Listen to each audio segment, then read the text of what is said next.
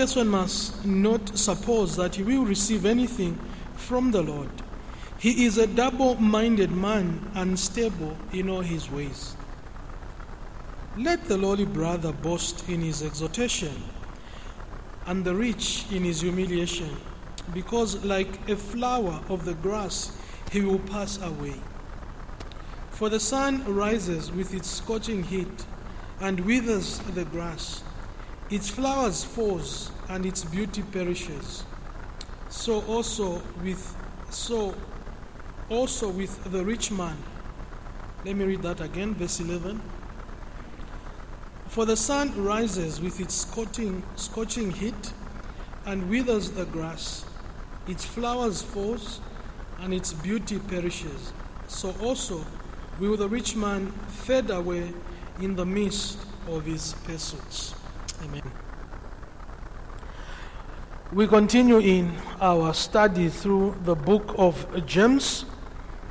And three Sundays ago, when I was preaching, we began looking at verse 5. Rather, we considered verse 5 through to verse 8. And there we learned that true faith seeks God for wisdom in times of trials.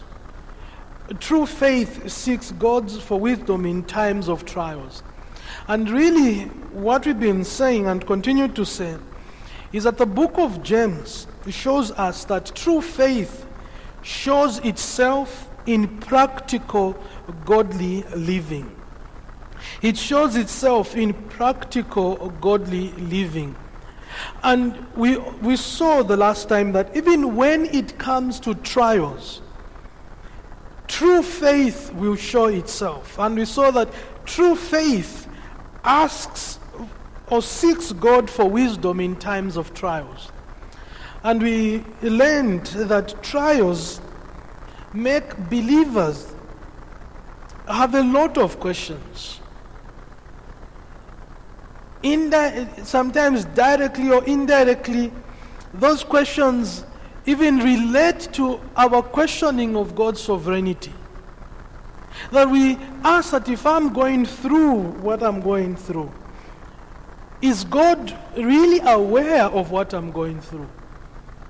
Is God really sovereign? If He is, why has He allowed me to go through such? And this is why we say that we need wisdom when going through trials. Wisdom not to simply understand why we're going through trials, because oftentimes the Lord doesn't tell us why. But wisdom to trust God that even in the midst of those trials, He has, he has our good. He has our best interest. Though it's paining, it's hurting, it is for our good. And hence, wisdom makes us to look from outside to outward and look to God and trust Him that it is for our good and pray for grace to endure those trials. This afternoon, we'll be looking at verse 9 through to verse 10. And again, James is still dealing with trials. And again, here we're seeing that true faith embraces God's eternal outlook in both poverty and riches. True faith embraces God's eternal outlook, eternal perspective in both poverty and riches.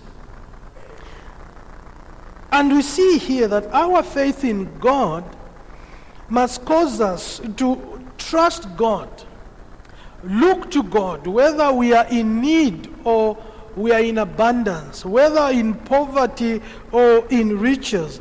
Because ultimately, God's eternal perspective, God's eternal outlook, God's eternal view is what matters. So, as we journey through life, our eye must be set on eternal realities and not on the things below. And so, James is saying that when in trials, embrace God's eternal perspective on things. And now, in this portion of our scriptures, now is dealing with the rich and the poor. And he's basically saying to the rich and to the poor that what matters is not your present status in this world or in this life, but your status before God. And it is in that status that you must glory in and rejoice in that reality. And so let's quickly open up those verses and draw some lessons this afternoon. The first thing we, we see there is that Christianity brings to the poor man a new sense of his own value. Christianity brings to the poor man, to the poor woman, to the poor believer, a new sense of his own value. Verse 9 Let the lowly brother boast in his exhortation. Let the lowly brother boast in his exhortation. James continues dealing with the subject of trials. And it's evident when you read verse 12 when he said, Blessed is the man who remains steadfast under trials. And that even as he begins to deal with the rich and the poor, or the poor brother and the, the rich brother, it is still in the context of trials.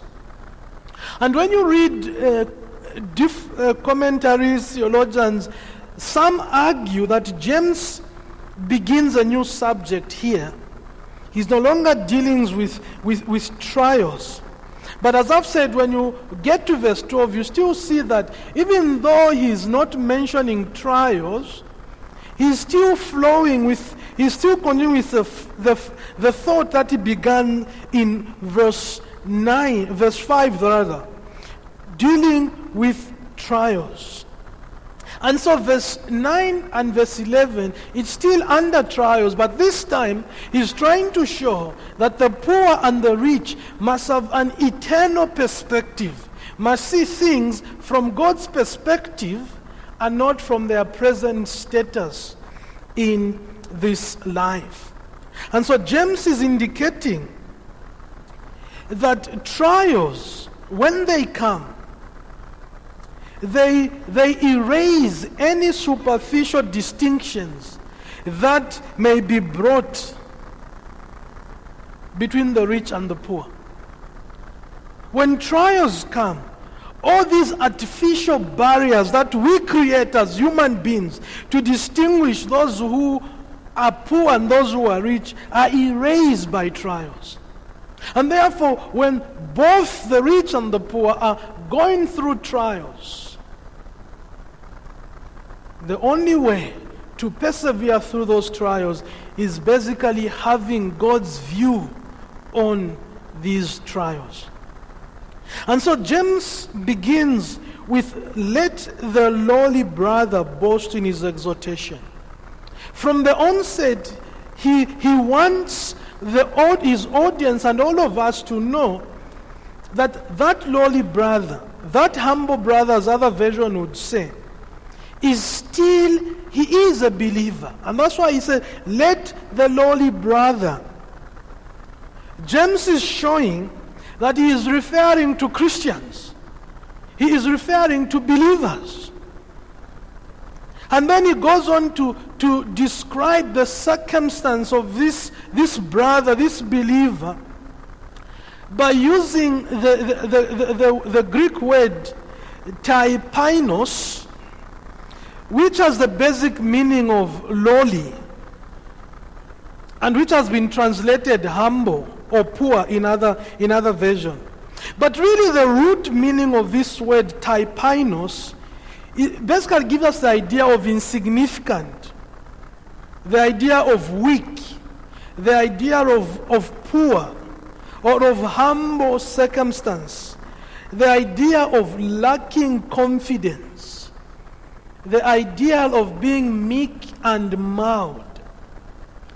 And so James is really saying that that word in Greek that is used as humble or lowly can encompass all these things in our English language.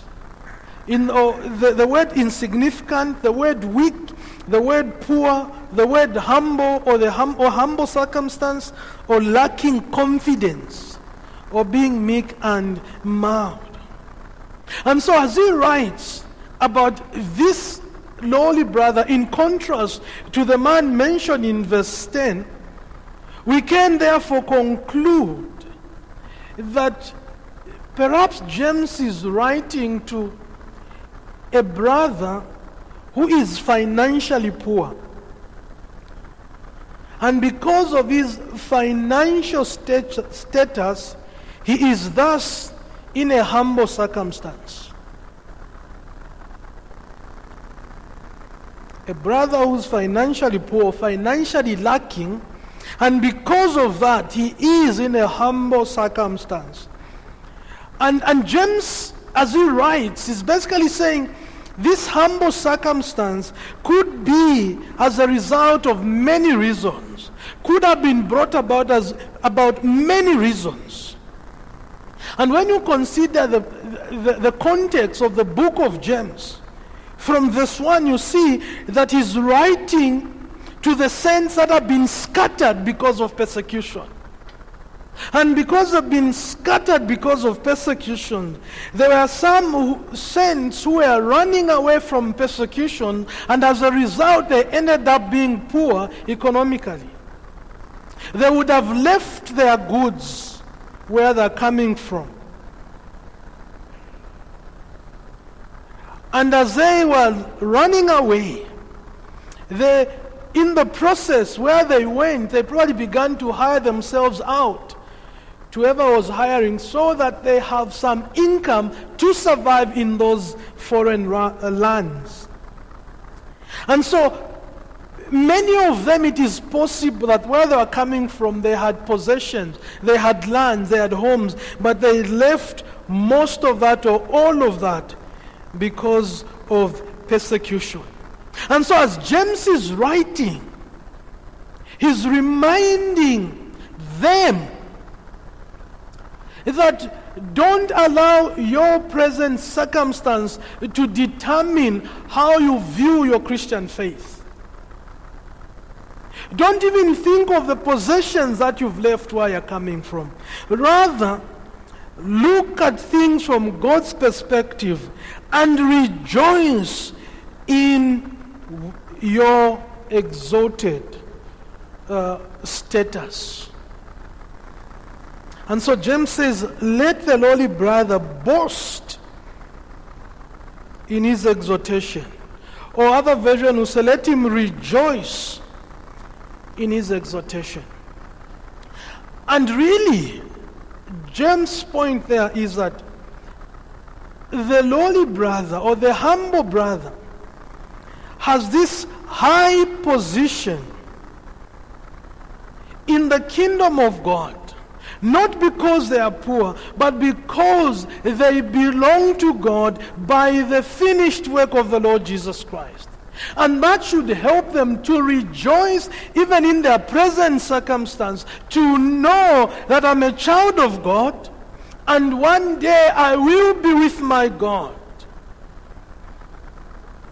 And in that they can even begin to rejoice while still on this earth. And the bottom line for James is this that poverty does not destroy the relations among Christians. Or at least poverty should not destroy relationship among Christians. We are all heirs to the Father, joint heirs with the Son.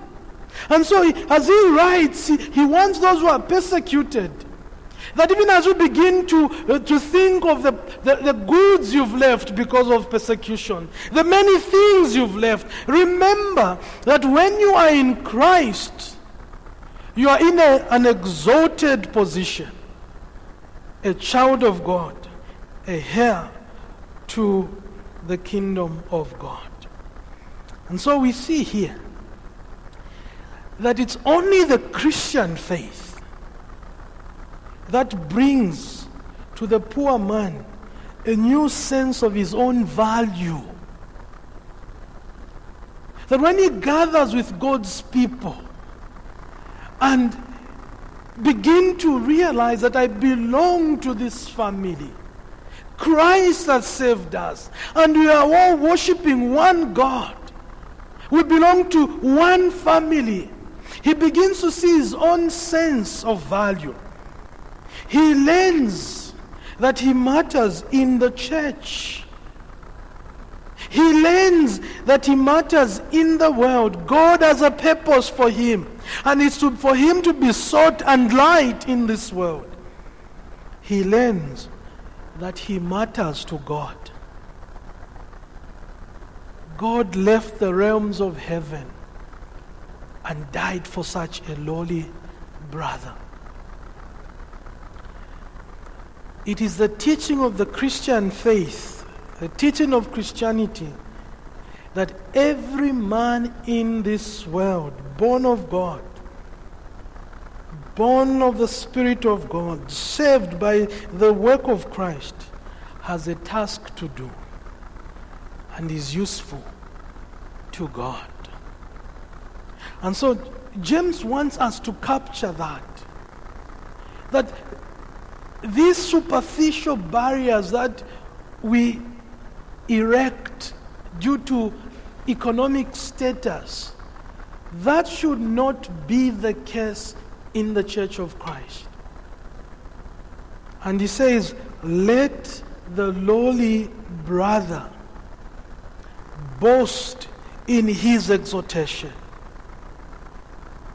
And therefore, what this means is that if the lowly brother is to boast in his exhortation, he must understand or at least appreciate what the Bible says about our salvation and what Christ has done to accomplish our salvation and how that that salvation which Christ accomplished for us is being preserved.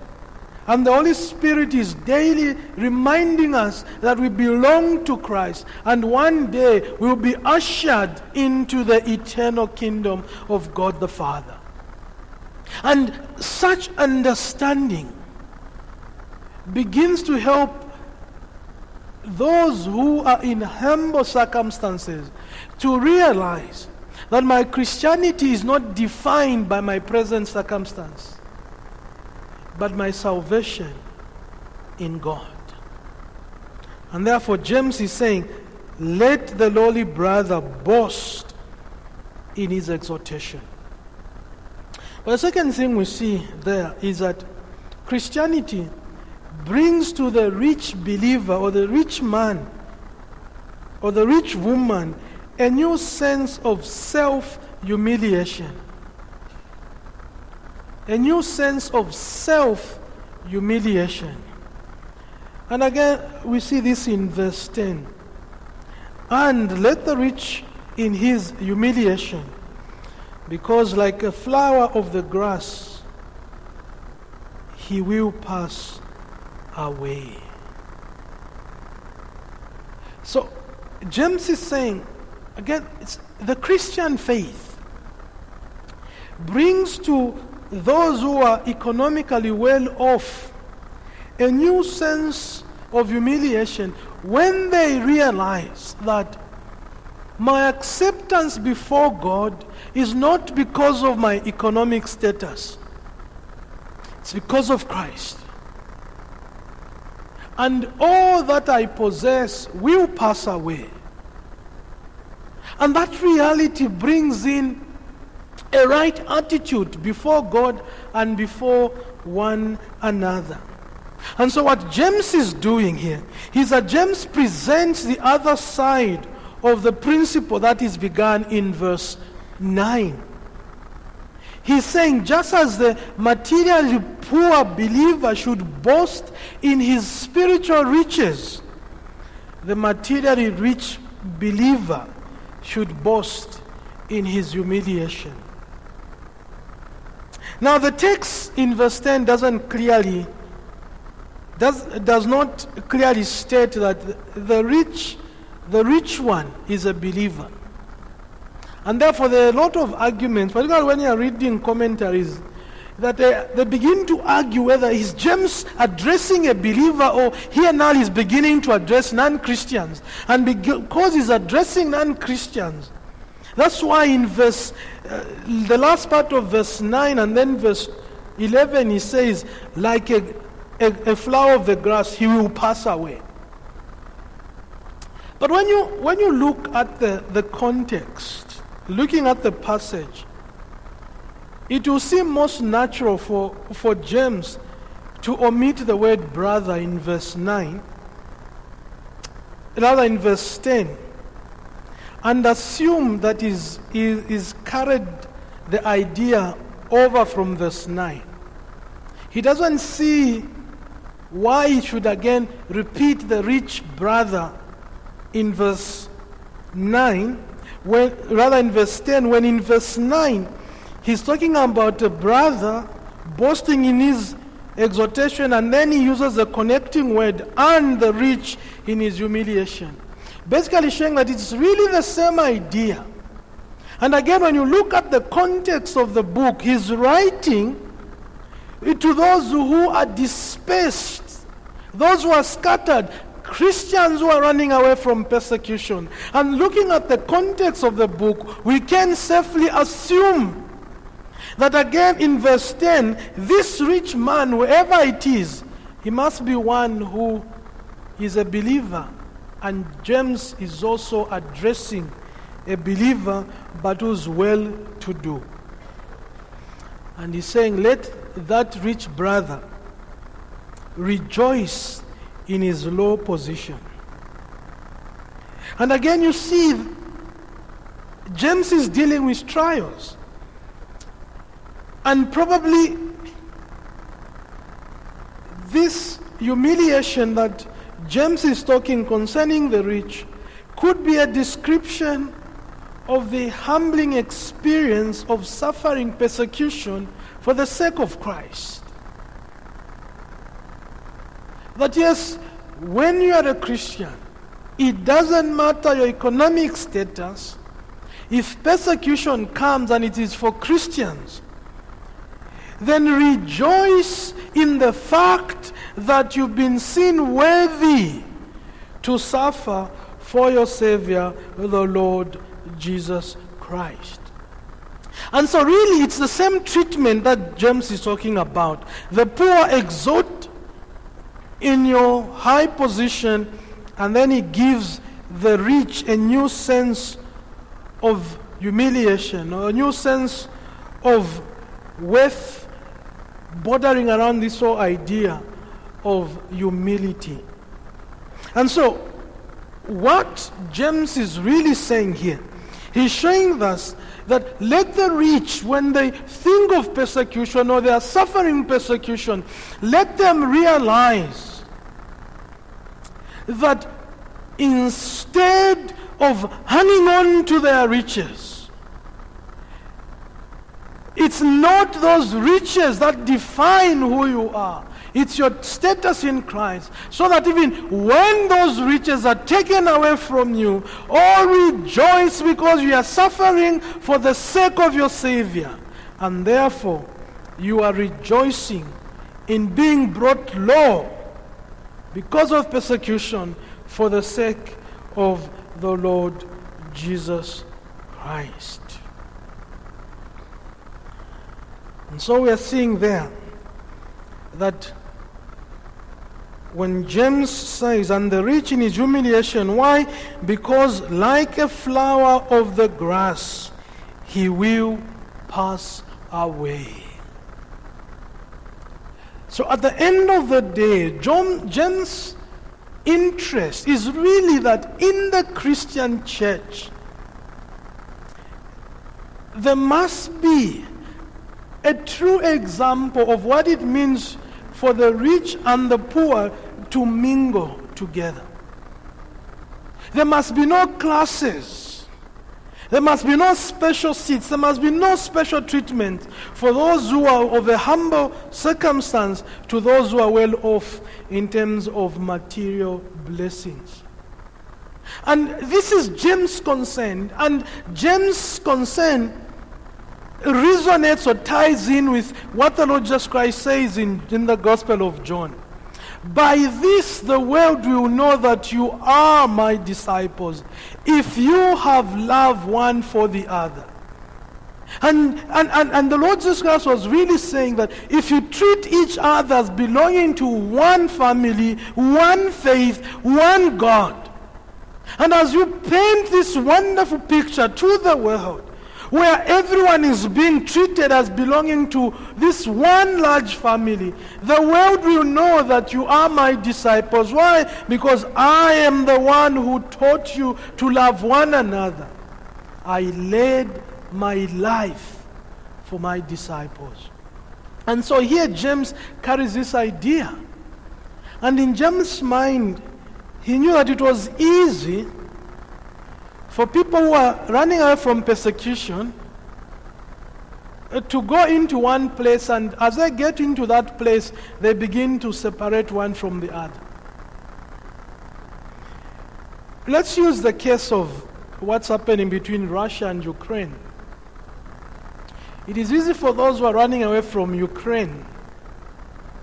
When they get to Poland or to whatever neighboring country they find refuge in, instead of looking at each other as, yes, we are all from Ukraine, running away from the Russian invasion, it's easy to forget that part. And when you get to where there is peace and begin to try and gather yourselves because of a certain status or because of coming from the same neighborhood.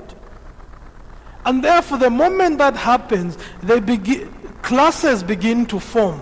Well, yes, you are all from Ukraine, but there are those from this neighborhood, there are those from that neighborhood, and all forgetting that the reason why we're here is running away from persecution back home. James' concern here was that that's, this should not be the case among God's people. There must be a relationship that is not based on social status, but on the finished work of Christ, of our faith in the Lord Jesus Christ. So that when you come across one who professes Christ as Lord, he or she is your brother or your sister, and therefore you have a duty to relate to them, and you have a duty to serve God with them. And James says to us that the Christian faith brings to the rich a new sense of self humility. And therefore, showing us that true faith embraces God's eternal perspectives on both poverty and riches. And the lesson is this for all of us is that the great danger, the great danger of riches is that they tend to give a false sense of security. They begin to, to make us feel safe, feel secure, and feel like we can cope, we have the resources to cope with any situation or we can buy ourselves in any situation. But when trials come and all your possession is taken away from you, what will remain is your status before God. Like the old Job, when everything is taken away, he was able to say, Naked I came in this world, and naked will I go. The Lord gave, and the Lord has taken away. Blessed be his name. Now it's easy to say those words when all is well. It's easy to say, like, no, I must be like the old faithful Job. Until all your sense of security is taken away from you. Your possession, your job, everything you have. Takes one who knows his true identity before God to say with Job, The Lord gave, the Lord has taken. Blessed be his name. And this is what James is trying to help us understand that our rejoicing is not in our current status, but in our status before God. And then he goes on to show us the uncertainty of life on earth. He, he goes to show us in the third place, James, that the uncertainty of life on earth as uses that picture language in verse, verse 11. For the sun rises with its scorching heat and withers the grass. Its flowers falls and its beauty perishes. So also will the rich man fade away in the midst of his pursuits. His goal really there is to help us see the uncertainty of life on earth. He gives the reasons why both the rich and the poor must rejoice in their status before God, not their status before man, because life on earth is uncertain. And that's his point when he uses that picture the sun rising and the, the, the, the scorching heat, the scorching heat causing everything to dry. Basically saying your status today might not be your status tomorrow. It might not be permanent because life on earth is, uh, is uncertain. And if a man's, if life is so uncertain, and man is so vulnerable, calamity and disaster can come at any time. And if that is the case of, of life on earth, a man who puts his trust in his wealth or in his possession is a fool. Because those things will fade, can be taken away, can be lost in a moment. He is only wise if he puts his trust in God. Because our salvation will never fade away. He cannot lose that salvation. And James uses a, uh, gives us this vivid picture that was familiar to the, the Jews of Palestine. In the desert places, if, if it rained, any showers of rains will immediately begin to, to show, you see that thick green shoots begin to sprout. With just a showers of rain, just a bit of rain, you begin to see this thick green grass sprouting. They begin to germinate. But with one burning, scorching heat, they all vanish as if they were not there. And as James uses this picture, it's basically saying this is how life is on earth. One moment, there will be this thick green grass sprouting. The next moment, there's this scorching heat that just dries everything. And you begin to wonder what happened to those grass that was sprouting. The plants in such climates will not last. Because once the heat begins, it dries everything. And you even forget there was something green that's sprung. And this is the picture uses to show us the uncertainty of life. That with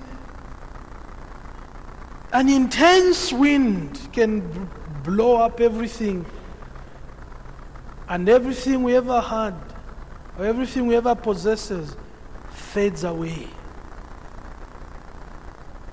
And if your status was in those things, you begin to wonder whether life is even worth living.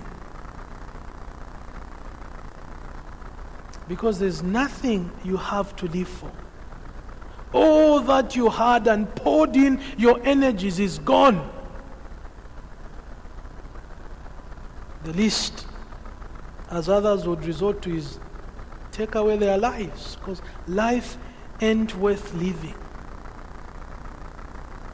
William Barclay writes, and I quote A man who puts his trust in riches is trusting in things which the chances and changes of life can take from him at any moment. A man who puts his trust in riches is trusting in things which chances and changes of life can take from him at any moment. End of quote. Barclay's point there is the loss of material things is meant to drive the, the rich person to the Lord. Because only what they have in Christ is their true status. Equally, the poor man or the poor believer, with their needs and wants, must make them to run to Christ, who alone gives them a sense of value. Not that they should not do anything about their situation, but to recognize that my rejoicing is not in what I possess, but in my standing before my Savior.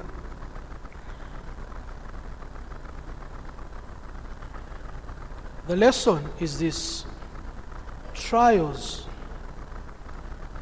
are the great equalizer for both the rich and the poor. It equalizes the equation. The poor, in their humble circumstance, look to their God and rejoice in their status. The rich, with their high